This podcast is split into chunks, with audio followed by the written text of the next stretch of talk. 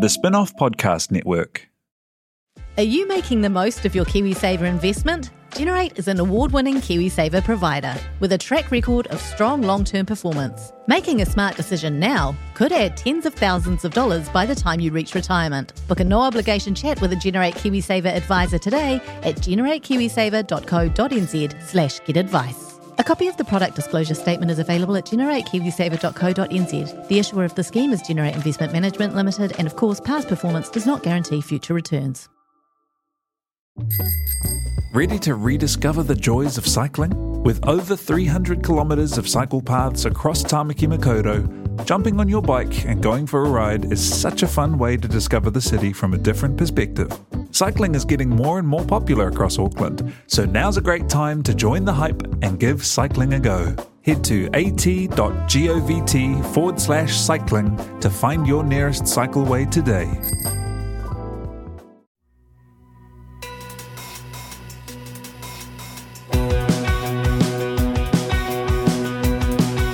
No mai hoki mai ki the fold e mihi nei ko Duncan Greive tōku.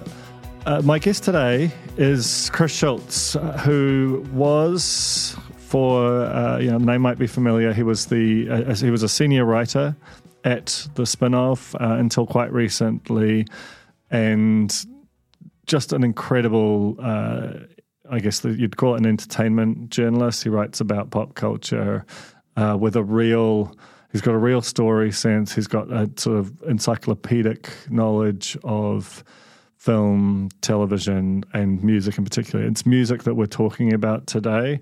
He's he's since gone on to be investigations editor at Consumer, but still writes Boiler Room, a Substack, which you know, it's really like a product of whatever is buzzing around in, in Chris's brain uh, in terms of the the sort of music pop culture kind of space, and he's been on a real tear with New Zealand music and New Zealand music journalism. He and I have very similar uh, backgrounds in some respects. Both of us started out sort of desperate to claw our way into writing about um, music. He he wrote was writing for Rip It Up at the same time I was uh, writing for Real Groove. He took a different path. He went into to staff write about entertainment there, and ultimately uh, worked on in the Herald's entertainment section and on Time Out as a magazine, and he talks about and this even when he so he left the Herald in 2019. This is four years ago. We're talking about, and at that time there were six people working on Time Out, which is a a NIM, a newspaper inserted magazine that came out on a Thursday with a smaller edition on a Saturday. That basically was a, a clearinghouse for. Uh, anything, any any writing on music, television, film, uh, pop, pop culture more broadly. It had features, it had reviews, it had news, and it was it, like everyone in in music. You know, when I was as long as I was in the industry and and subsequently read Time Out, and it was you didn't always agree with what were what either the prominence of things or or the or you know how many stars a review got, but you just you were there because uh, that that's you need. It felt like um, it was unimaginable that it couldn't exist if you were in the business in Auckland at the time because you need something that is a kind of a fulcrum around which everything else pivots. So, as he describes in this, the there's this relationship between time out and radio stations and and you know blogs and and now basically since then and and Chris attributes it to COVID and I think COVID might well have been the thing that sort of broke uh, music journalism in this country when we we had no music uh, and we had these very uncertain times. In the same way that radio sport was shut down by NZME it was it, it was very easy to kind of break these uh, these teams up, and you know they were doing that for rational business reasons. But what it means is it feels like there's a bit of a hole where that pipe of new artists and established artists that have got a new story to tell, whether it's about a, a record or or something else. Well, where where does that happen? And I'm conscious. I'm so conscious, and we we talk about this on the show. Like how much of this is just two old war horses of the entertainment business kind of lamenting that the world has changed. We actually bring uh, Samuel, our producer, and who's who's a freshly minted 23 year old to to discuss and challenge that perspective and there is definitely something in that but there is a you know I've, I've been talking to to people in in music in New Zealand for a while now um, there's a piece I, I want to write in the coming weeks that basically about that that sort of sense of where where discovery and chronicling and the sort of criticism and all those things that used to be provided by a myriad publications where, where that that happens now. And as Chris points out, there there are a number of uh, sites, blogs, platforms that, that that do perform that, but um, and they're they're all uniformly excellent. But the in the the big shows, whether that's television uh, or, or, print, the, the the big mainstream media platforms, which do have aging audiences, they they just it's not there the way it was, and it might just be that this is just evolution, and we have to accept that reviews no longer have the same importance that they once did in the streaming era, and people don't never did need maybe a, a, sort of fifteen hundred word profile of a of an emerging artist. You know, it was that that role has been taken um, by by artists' own direct relationships through social media. I'm very open to that argument, but I'm not certain that we haven't lost something real along the way. And more to the point, we are continuing to do a lot of the other stuff we used to do. The big thing that's missing or that is gone is that. So, look, this is not a conversation for everyone, but if if you're a, a fan of or someone who has grown up reading or, or even creating uh, cultural, pop cultural writing or or feels that absence, then this conversation might well be for you. Uh, so this is Chris Schulz of Consumer, but also of his excellent Substack Boiler Room on the Fold. Kia ora, Chris. Welcome to the Fold. Kia ora, Duncan. It's great to great to see you again. I wonder if we could start by just going back to the start of your career and how you got into entertainment writing in the first place. Uh, yeah, that's well, that's going back right to the the start. I grew up in Wanganui. Uh, you know, we had no music, no concerts, nothing. I think there was a Jimmy Barnes concert at the Cook's Gardens one time that I didn't go to in my 17 years there. Uh, so my introduction was to music was diving under the, the duvet late at night when I was supposed to be asleep and listening to the top nine at nine from 2XSFM in Palmerston North and listening to Soundgarden and Pearl Jam and Nirvana and and then buying the music magazines that were available. What were they? RTR Countdown magazine and Rip It Up. And I would just, I'd memorize them. I'd, I'd follow my favorite writers. I would read them over and over again. And I would like dream of the day that I could go to the concerts, go to the festivals that they were talking about. Because, yeah, it was like the one thing I would do to take me out of growing up in Wanganui. So you always felt like a sort of an alien, that, that, that kind of classic trope of, of, of someone who didn't necessarily feel feel like they fit in, and music felt like it was the thing that that spoke to you and kind of you, you could find your identity in. Hundred percent. It was it was an introduction to another world that I had no part of. I couldn't get access to until I was sixteen, and me and two mates saved up our money, bought Pearl Jam tickets went up to Auckland on the overnight train and went to Pearl Jam, and that was when just I was like, "Fuck, I need to go to this every day for the rest of my life," and that was it, really. Yeah. Uh, so, um, I mean, there were a few years of fucking around at university, not knowing what I was going to do, and then Mum one day suggested, I think she'd, I think we'd watched Superman, the Superman movie together and I was like, I don't know what I'm going to do, mum. And she's like, journalist. Because Superman's a journalist, right? Clark Kent. And I was like, ah, oh, yeah, that makes sense. Then I could write about music. And so I enrolled in like, I don't know, four different journalism courses, got rejected from Auckland, rejected from Wellington. It used to be so competitive. Like, that's the thing yeah. that sort of, I, I, I feel like now where we're as an industry just sort of ravenous for anyone who will even kind of glance at us. Back then, it was like a mission just to get into a course, let alone get a job at the, The at the course back in of it. Auckland had actual journalists going to it. It was like TVNZ reporters who'd already been doing journalism, then going to university. Like they were blocking us out of it. So yeah, I managed to get into the New Plymouth one with Jim Tucker and moved down to New Plymouth for nine months and studied there. And then got my first job at the North Shore Times advertiser and just went, I've got to do something about this. So I emailed Rip It Up magazine. Scott Kara was the editor at the time.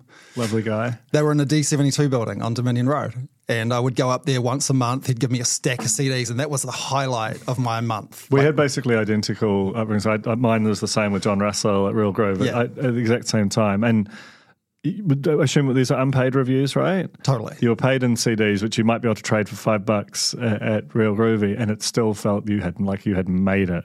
I put more effort into those reviews than anything I've ever done in my life. I agonized over every word, just was desperate for, I mean, Scott to acknowledge them and publish them.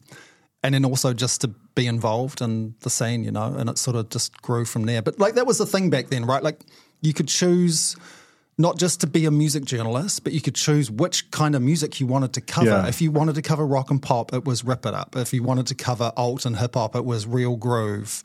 If you wanted to cover dance and electronica, you had Pavement and Remix. and pulp and like it was it was there was it was such a yeah and that's kind of what I want to get into because you've been writing in in Boiler Room lately about and this this sort of absence of there there is no kind of central place where it feels like music is litigated. So certainly for people who came up in the era uh, and the, the system that we did. And uh, before we get into that, I want to kind of describe the ecosystem as we both basically found it on arrival. So you you know you, you just described the, the the sheer number of of music magazines like and that's that's where music was the main or only thing they talked about wi- without even getting into the the sort of pavements and and these things that had music as part of their repertoire. It was just there was so much uh, coverage that that was was there. What what do you in terms of the relationship between the, the media and the media that it sort of scrutinized or interacted with, how did that that work? Because there's one thing to be writing reviews of CDs; it's another to be, you know, to get that step closer to the artist that you're describing. Yeah. Uh, well, for me, it was 9 11. I was at the North Shore Times advertiser. Uh, we weren't allowed to watch it, they made us turn our TVs off.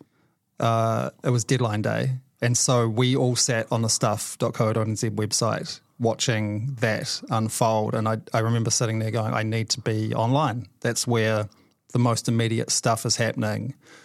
Uh, so I managed to get a job. I went down and interviewed, got a job there. It was a lovely editor, this hardcore American woman called Christine Garcia. Uh, she was running it. It was tucked into the corner of the Dominion Post building. No one gave a shit about it. So you very deliberately you you felt the heat of the internet. And were like, I've got to get closer to that. that. That's the thing that's coming. That's interesting. Yeah. And so there were like seven or eight people working on stuff at that point, tucked into the corner of this earthquake prone building on Boulcott Street next to the sports department.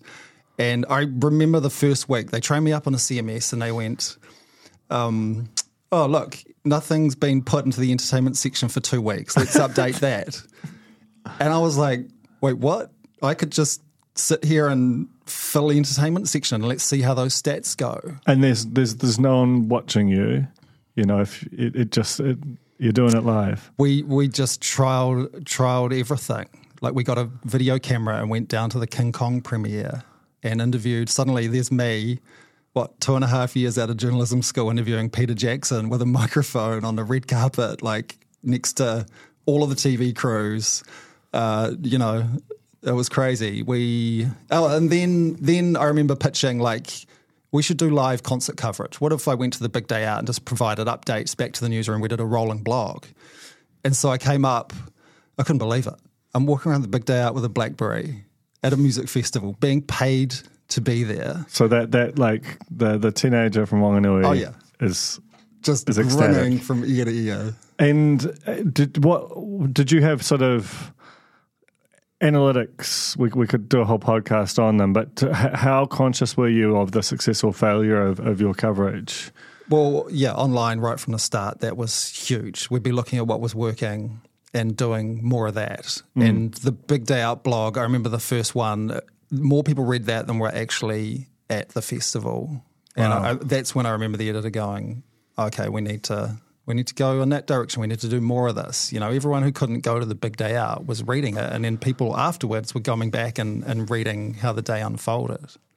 And that's what's interesting, though, right? So, what you're talking about is the early stage of journalism online in, in New Zealand and music being incredibly popular to the point where it naturally should, according to the, the immutable logic of analytics, get more resource. Uh, and here we sit now, knowing that you know, and this is what you've been writing about, that the number of specialist kind of single issue music journalists in New Zealand is, well, I mean, it's it's less than ten. It's probably less than five, right? Like it's really I don't think we have any full time music journalists at any major news publications anymore. RNZ accepted, right? RNZ, but I'm talking about sort of print. Yeah, so print, print, if you think about print publications, which is where you know where, where there would have been dozens historically, like Yeah. the time that you're talking about, and I guess like I, that, what I want to dig into is, is is two things. Like one, sort of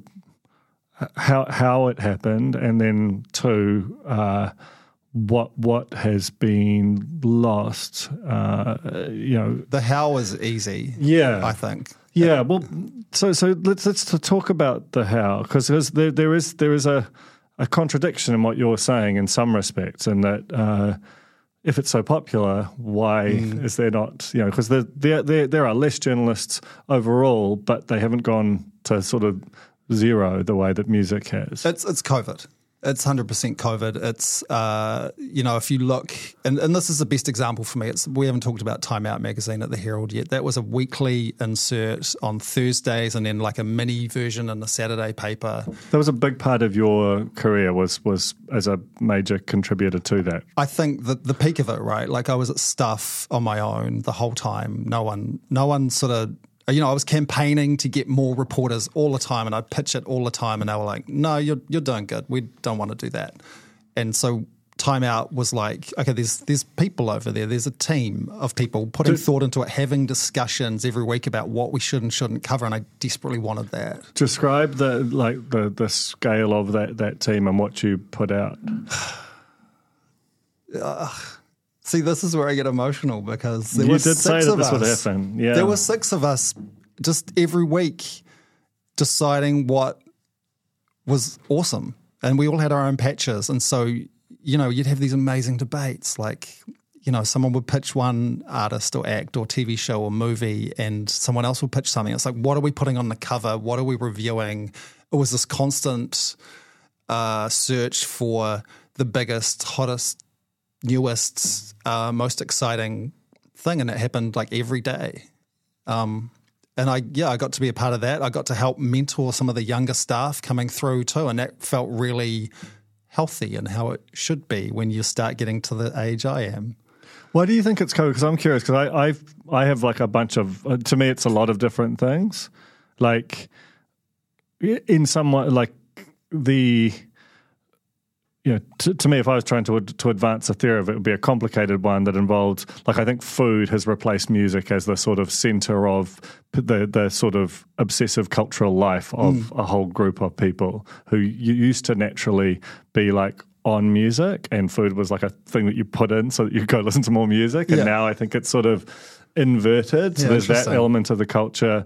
I think that the sheer proliferation, there's an overwhelm associated with when, when you move from a constant emphasis on new music, which is what you had in the CD era, to a here's all music all the time. There's some being put somewhere in the pipe, but you're not necessarily exposed to it. There's like a distribution side, a supply side problem, and a distribution side problem. Like, and all of these things have conspired to make, to me, paradoxically, the role of the critic or the editor or the person sorting that is more important than ever. But mm. there isn't the we don't have the that ability to kind of connect with new artists and have them explain to us the way that they used to be done. That the, the sort of channels aren't, aren't there, and that stuff is all conspired to kind of make music feel while it's very much in the culture, it's the, the, that sense of new music is just not as salient as it was when we were growing I up. I have this conversation with people all the time. People our age still want to know what's happening, what's what's big, what's rising to the top, and I think I think that's where a place like Time Out is is sorely missed because you have these stepping stones for artists, right? They go from uh, the sort of you know the under the radars, the sniffers, the ambient lights, the thirteenth floors and they sort of build that buzz slowly. They they do more gigs. They they get bigger audiences, and then someone at a place like Time Out notices that and goes, "Hey, look, there's this." Swelling of support for this artist let's put them in timeout. And then like six months a year later the album's coming out and you go well are they worthy of a cover so they they build that stepping stones and then and this i think is an important bit competition sees that and goes okay they're covering it this must be worth covering in the Dominion Post, in Sunday Magazine, in Viva. You know, there's there's other editors who see that. Also, like TV shows and radio shows would also pick up Time Out and go, okay, we should have them on our show. Look, they've they've got a Time Out cover. They're important. But basically, what you're describing is a whole ecosystem, which is which used to be where the action was, mm. which used to be the sort of the only really dis- distribution kind of clearinghouse for culture, and which is now, you know, that's now moved definitively to social and streaming. Mm-hmm. Um, and like I feel this absent absence too, right? Even as we, you know, we're, we're sitting in the podcast studio of the spinoff, a new media publication that doesn't have a full time music writer. Mm. Sometimes publishes on music, but certainly not in the kind of ongoing systematic way that Time Out um, represented for the Herald. But do you you know, is it just that we're we're sort of old men shaking our fists at clouds? That the, the stuff is happening, but it's happening, you know, through mm. particular accounts on TikTok, Instagram, totally, and, and playlists. Like, is that what's happened? Totally. Yep. You can go find a lot of probably what you want to find on there. Artists are sharing their own stories now. Yeah. That way, I, I talked to Rodney Fisher from Goodshirt about that, and that's how he promoted his latest album because he couldn't get interviews out there. I think, yeah, I've wrestled with this, and I think that when a newspaper or a website or a magazine stops covering artists, New Zealand artists, I'm talking about, um, that, you know, they're saying this isn't as important as the other things we're covering. If you don't see, so take Erny Belle for example. She's incredible. She's releasing a debut album next week. If if you don't see her on the pages of the Herald or of Stuff next to All Blacks, politicians, business, whatever, then you're saying it's not as important. And I think that's that's the big loss there. It, it's it's almost like a a statement, right? Like this this just doesn't matter. Yeah, I agree with that, and I think that that's the the thing that's really kind of confounding. I, I was talking to a, a musician recently about this. You know, someone who he's probably 10, 15 years younger than us, but came up as a teenager reading, probably reading our writing, to be honest. I was reading those kind of publications and um, was a fan of New Zealand music, almost as if it was a genre. And that was that was a lot of us, right? Like we we had the music we were into, but there was something about the music that came from this place. And then the the thing that happened, so with all of the the, those platforms I mentioned before, the you know the the Spotify, YouTube, uh, TikTok, etc their geography is far less relevant as a sorting mechanism than uh, the newspapers just all have a natural geography to them. So, you know, while, uh, you know, our, our politics, all, all, the rest of it, that is still mainly cleared through these kind of traditional um, mm. mediums that are geographically bound. As soon as they shift to there, New Zealand artists are just playing the same global soup as everyone else. They might find success in a very distributed way, but there isn't that kind of without that that place where it can all sort of happen and they can be almost anointed the way that they were and there were issues with that system don't get me wrong then they yeah it's it's like they didn't like. I'm trying to think of like like what what is an like an Erny Belle is a classic example of a, a fascinating new, new artist who doesn't have the same name recognition that say an Aldous Harding, who just came, was quite a similar area, but just mm-hmm. came up happened to come up six or seven years earlier. So why doesn't she have the same recognition? Is that because she's not getting the coverage that uh, someone like Aldous Harding had seven or eight years ago when that infrastructure was in place? Or yeah, I, I don't know. It's a it's a tough question. You're right. There are artists who are making this work and they probably don't care that they're not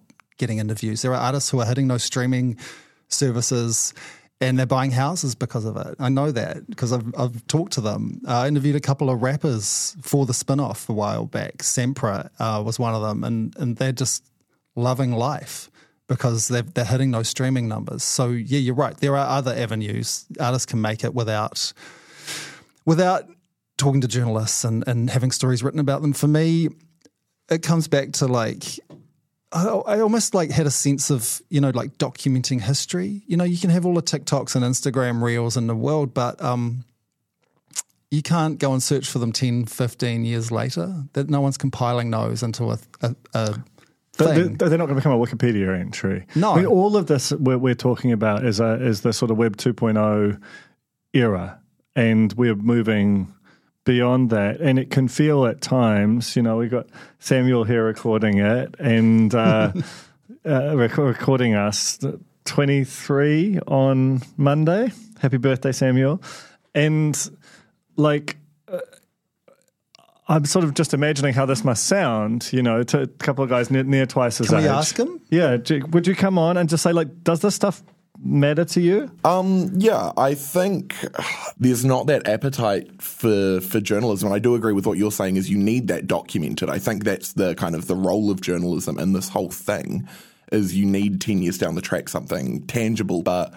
I do think I get my promotion directly from the source now. You know, like if an mm. artist I like has a new song coming out, their promotion for it's going to show up on my TikTok feed before any journalist even gets to speak to them. That's going to be the first place they go is publishing their own work. That's kind of the crux of it, right? Like who's this for? Is is it for us and people who remember and enjoyed that old world, or or, or are the artists missing it too? Because that's almost more relevant. You'd have to ask the artists. But, I am. I have been doing that, and I have future stories coming up about that. I want to talk to younger artists about sort of how many interviews they've done and whether they consider that as a, an important part of their their growth and their career. Um, do people want this? I mean, I would just point to my tiny little newsletter over the past ten days, and uh, it's it's grown so much. I've had so many people reach out and say thank you, and um, you know, why aren't more people doing this? And you know, the the the the vibe around it is please keep doing this. I've got people paying me, and I'm, I'm you know I work full time. I've got two kids. This is just something I'm doing in my spare time. Can we can we just so let's, let's just do a little plug because I think Boiler Room is such a fantastic product, and um, and I I also think that the the urgency and the openness and the reflection that has been in your coverage of this. I mean, that's why I reached out, and I think it's it's it, it's important because what you are describing, as much as this is just two old war war horses kind of reminiscing about the old days, it's it is something that I've heard a lot about from other people in the music business, some older, some younger, like a, a keening sense of an absence. Do you want to just just describe this little series that you've run, where it came from, and and, and the response to it? Yeah, sure. I went to the Skrillex show uh, way too old to be at the Skrillex show. Loved the shit out of it. It was incredible. Um, Monday morning, as as you do before you start work, you have a coffee and you scroll through some headlines. And I wanted to read some opinions on the Skrillex show. Couldn't find any. Uh, the next weekend, Eden Festival was held in the same place. Uh, wanted to go, couldn't, but wanted to know what it was like. Was, that's a brand new music festival. Uh, with Lauryn Hill and Six Sixty, huge headliners. Um, couldn't find any coverage about it, and I, my brain kind of snapped at that point. I, I, don't think I'd read too much coverage about um, the lack of music criticism, but yeah, that, that's when I blatted out a, a, post in about thirty minutes and and just sent it out, and it sort of took off, and so that's sort of become an ongoing theme. I I found it really uh, emotional to write those pieces because because of my history and because you know this is a, a an industry that um, gave me so much and got me out of Wanganui, stopped me from being a I don't know supermarket checkout operator or something. And I, I also I want kids who maybe can't afford to play an instrument or go to the lessons, but but shouldn't that be an option if they want to cover this stuff? I don't know. That maybe that's just my my history and my thinking about it. But yeah, I, I, I, can't cover it too much in my newsletter because it, it gets too depressing for me. So I have to mix it up. I've deliberately started doing much more positive posts just to make it a, li- a little more uplifting. But um, inevitably, everyone I talk to, the conversation comes back around to you know where where um, you know where are the journalists, where is the coverage, uh, and if I can contribute just a little bit to that, then you know maybe I'll give it a shot and maybe that will grow into something where I can start nurturing some new talent coming through. That would be incredible. Your brain needs support, and new OLLY Brainy Chews are a delightful way to take care of your cognitive health. Made with scientifically backed ingredients like Thai ginger, L-theanine, and caffeine, Brainy Chews support healthy brain function and help you find your focus, stay chill, or get energized. Be kind to your mind and get these nootropic chews at olly.com. That's O L L Y.com. These statements have not been evaluated by the Food and Drug Administration. This product is not intended to diagnose, treat, cure, or prevent any disease. Like many things in journalism, it's a it's a financial problem. If you were mm-hmm. if you had unlimited resources, like say in RNZ, not not that they have unlimited resources, but they have like a fixed pot of money and they can divide it according to what they consider to be the most important thing without uh, worrying about whether the thing pays its own way. Like th- that's a very different mentality for a, a, a news organization to have. Um, but yeah, we have, for example, we we did have a full time music editor, uh, Henry Oliver, who now edits Metro. That was funded by Spark. It was a that was a passion project for me selling that thing, and it took a long time to try mm. and find the right place. and And I was thrilled to do it. The reality is, it probably didn't perform as well as we might have anticipated. Like, mm-hmm. I think we did exactly what we said we would do, but you know, you're writing about New Zealand music. Like that, that's what it has to be. That's the differentiator for the Spinoff. We don't write really. We we review and and comment on a few things internationally, but the vast uh, majority of mm. our scope is is local. The the you know, Time Out what that wasn't true. Like that, that was the, there was a lot of New Zealand stuff, but there was a lot of international mm-hmm. stuff too. So that maybe was was part of it. it was it was over limited, but there there is this this issue where like maybe there you, when you're writing about New, New Zealand stuff, if you're doing it as an island, if you don't have that sort of feeder system of a C, C4 and radio, and if, if young people are more likely to give their attention to uh, UGC platforms, you know, you, yeah, we actually published a piece. Charlotte wrote a fantastic feature on Erny Belle very uh-huh. early in her career. I don't know what the numbers were, but I would guess that they were good, but not great, because it was a bit of an island at the time. And I think that's the the issue is that the the thing kind of the tide comes in and just washes away and washes away. And even if you sort of stand up and say, you know, Boiler Room can do fantastic stuff, we, you know, even if we were to be given a, a full time music reporter, it would just be hard to necessarily. I, I, get what you're saying. You know, this is this is the thing I struggle with. Is is can, can it, it be recreated? It comes back to is there a good story there to me, right? Is there a story worth telling there? And that's what any journalist should be looking at some, something and, and, asking. I I look at that all the time. I, I, and if you, yeah. I, I spent 20 years trying to prove to editors that local music and international music and any entertainment was worth covering in a way. Um, if you do it, if you do it cleverly and with without doing it sensationally and without turning it into clickbait, there's a way of doing it that works alongside the rest of the coverage. Now, I, I went and looked at stuff in the New Zealand Herald's entertainment sections, and I don't want to call them out, but the Herald had seven Matthew Perry stories out of nine stories on That's its entertainment. Homepage. that, that, that is analytics talking, right? So you can have one Matthew Perry story, mix it up, put in some local concert news, put in an interview with an artist. Do you know what I mean? Like like make it a make it an offering that's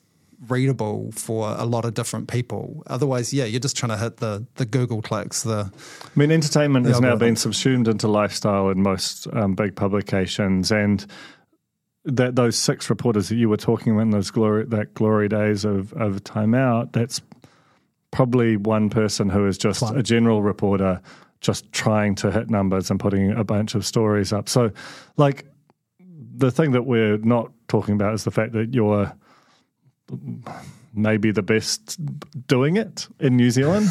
And you're, that you're, makes you've, you've got a full time job at Consumer heading investigation. So, you know, like the the it's a skilled task. It's not something you can just go, hey, cub reporter, go along to Yeah. to Skrillex and have all of the context and the language uh, and the descriptive ability to just be able to turn that thing out. So when it does happen, often you wince because it doesn't feel like it's been given the right. You're right. You know? it, it takes time, and I, I can't help but think about all of the SIX60 stories I've written, right? And I remember the first time I interviewed them, they did not want to talk to me. They did not- open up at all. It was really tough. And the second time I was like, right, I'm not doing that again. We're going to go and do something. What do they like doing? They like boxing. I'm going to go boxing with them. So I went boxing with them. That was a story. And then for the third story, Was this the business story Yes. that you did? So I think that was one of the best pieces. Th- That and your RAS story, I think, uh, like would be in any Hall of Fame of music writing in New Zealand.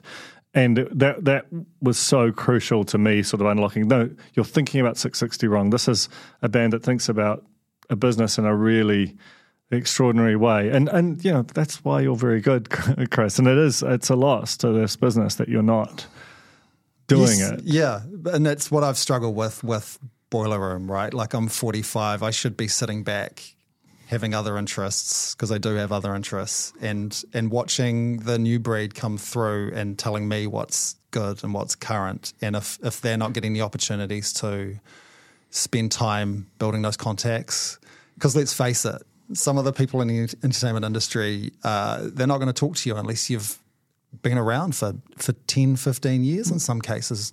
Promoters are notoriously prickly. Uh, and yeah, um, they they will still talk to me. So I don't know. I don't know what the answer is there, Duncan. I, I, I did warn you before before I came on that I, I didn't really have any answers, barring someone coming in and, and putting a whole lot of money and effort into something that, that could fix this. But hopefully, by talking about it and pointing a few fingers and, and you know, I mean, I was at raising New, that awareness. Yeah, like, like certainly like not talking about it or, or pretending that there's not something that, that's that's changed. Then I don't, think anything you, can't expect it, it to resolve that way. I went to this New Zealand on Air music event last night. They've got a big report which actually came out basically as we record this. Uh, that, that is an attempt for them. Like they, they clearly recognise that there's a there's a new music discovery problem, and everyone's always trying to solve it. There's a, a new Spark stuff, uh, you know, social first series that's been put out. You know, my understanding, like I'm not sure whether it is or it isn't. Uh, I'm not privy to, to to how it's performing, but people are trying. Like it's a very serious effort to try and figure out how to solve this thing, and you know, part of it is also like we are print journalists. We come from an era where we typed and then they printed it out, and for a lot of people, that has become a, a bit of an aberrant cu- cultural, you know, like they're much more likely to watch someone break down a new record on TikTok hmm. than they are to read a story about it. And hmm. we, we just have to accept that that's gone from being the default communication mode to a weird one. And that's maybe what this comes down to. We just have to be open to that idea, and that's that's kind of heartbreaking for us, but it's you know it's potentially real. Yeah, totally. And I fully accept that. I'm not I'm not really worried about that at all. I just I think it it can you know print and and and and online can still be a, a big part of the mix, you know. And they're they're tangible things that remain. You can go and read all my old Big Day Out reviews from 2004. They're still there. Yeah, I mean, it, it is weird that like we as a country fund AudioCulture, uh-huh. which is a a fantastic side. It's you know, I think what do they call it the the noisy library of New Zealand music or something like that. It, it functions as a as a place which catalogues scenes and bands and labels mm. historically, and that's reasonably well funded in the context of New Zealand. I'm sure that you know uh, Simon Gregory or anyone who's or Chris Bourke or whoever's running it now would go, "Fuck, it's it's hard," but it's that is probably by far the most substantial contribution funded by New Zealand on Air to cataloguing the history of New Zealand mm. music, but where, do, where does the present fit into that? And I'm not sure. I think that's almost the, the missing piece. It almost feels like in about 2017, maybe it was 2020 with the pandemic, it, it, it sort of cleaved and the, the new became a little bit less anchored. I, I left the Herald in 2019 and those six jobs at Time Out still existed. So somewhere between then and now, those those most of those jobs have, have disappeared. I know Stuff's entertainment team has been pulled into the news team. Yeah, it's all it's all sort of general.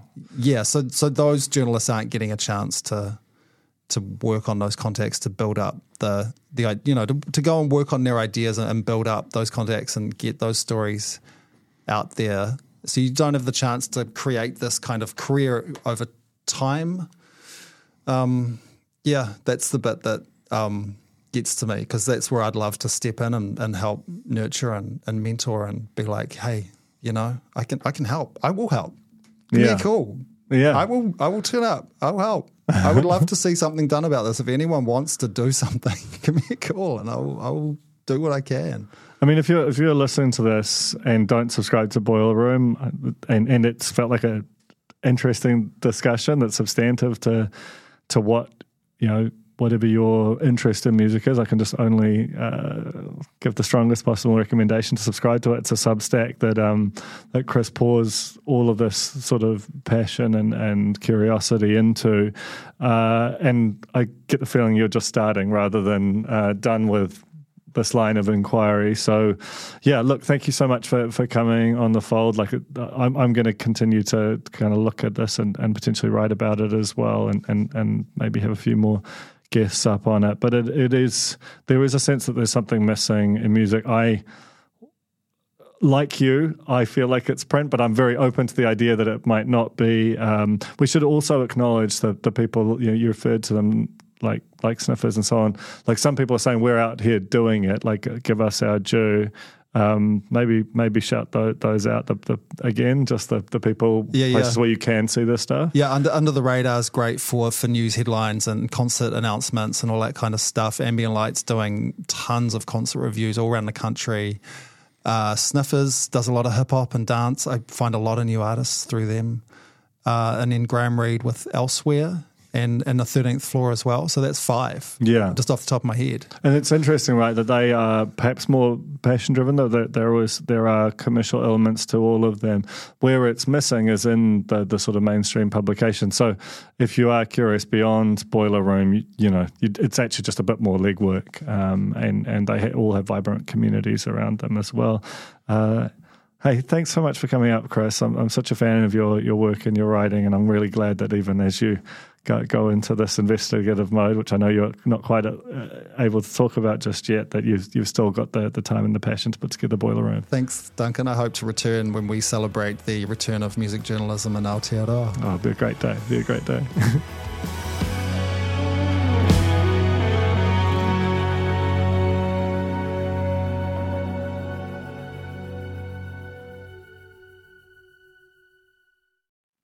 Kia ora e te iwi, Te Aihe Butler here, podcast manager at The Spinoff. If you enjoy listening to our podcasts, consider supporting our mahi by signing up to become a Spinoff member at thespinoff.co.nz slash donate. The Spinoff Podcast Network.